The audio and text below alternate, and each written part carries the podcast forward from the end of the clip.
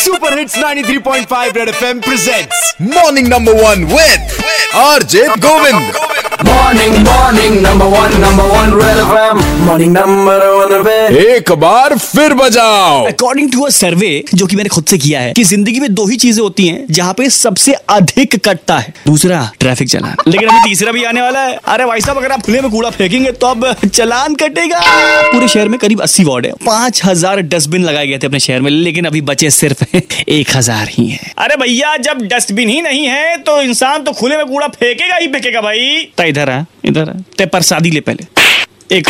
आदत से मजबूर है। क्या लगता है आपको? अगर चलान कटना शुरू हो जाए तो अपने इलाहाबाद का कौन सा एरिया टॉप करेगा? हेलो मैं साक्षी बोल रही हूँ बमरौली से। मेरे घर का एरिया तो बहुत ज़्यादा साफ़ सुथरा रहता है लेकिन जो मेरी दोस्त की कटरा में रहती है जब भी हम लोग छत पे खड़े होते हैं तो हमेशा ये देख रहे होते हैं आंटियाँ अपने बालकनी से डस्टबिन झाड़ रही होती है तो कुछ पन्नी में कूड़ा बाँध के शॉर्ट लगा रही होती है कि कितना दूर तक जाएगा। अरे भैया इनको ओलंपिक से पार्टिसिपेट कराओ विपिन बोल रहा हूँ जॉर्ज टाउन से। हाँ जी। मुझे पर्सनली लगता है वो चौक से लेके शाहगंज जो वो सारा एरिया बहुत ही गंदा है उधर। बहुत ही हैवी पेनल्टी इम्पोज करना चाहिए कम से कम एक लाख रुपए का।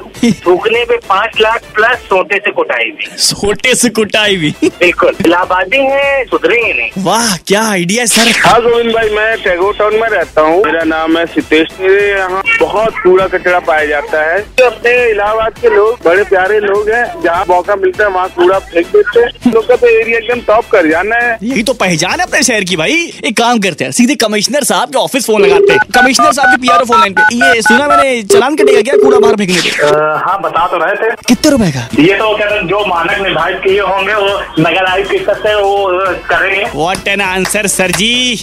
तो भैया तू तेरा देख और डस्टबिन में ही फेंक। 93.5 रेड एफएम बजाते रहो। Red FM morning number one Govind के साथ। रोज सुबह सात से ग्यारह Monday to Saturday only on 93.5 red FM बजाते रहो।